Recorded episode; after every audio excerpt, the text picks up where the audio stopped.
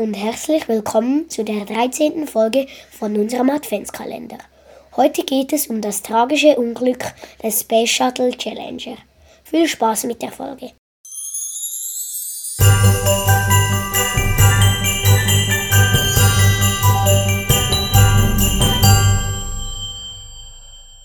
Die Mission des Space Shuttle Challenger wird auch S T S einundfünfzig L genannt.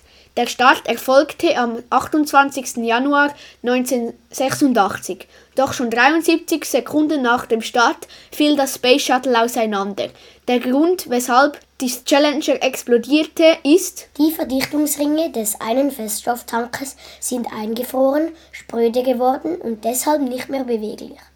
Das liegt daran, dass die Temperaturen in Florida ungewöhnlich tief lagen. Am Morgen des Startes waren die Temperaturen bei minus sechs Grad Celsius. Bei der Explosion kamen alle Besetzungsmitglieder ums Leben.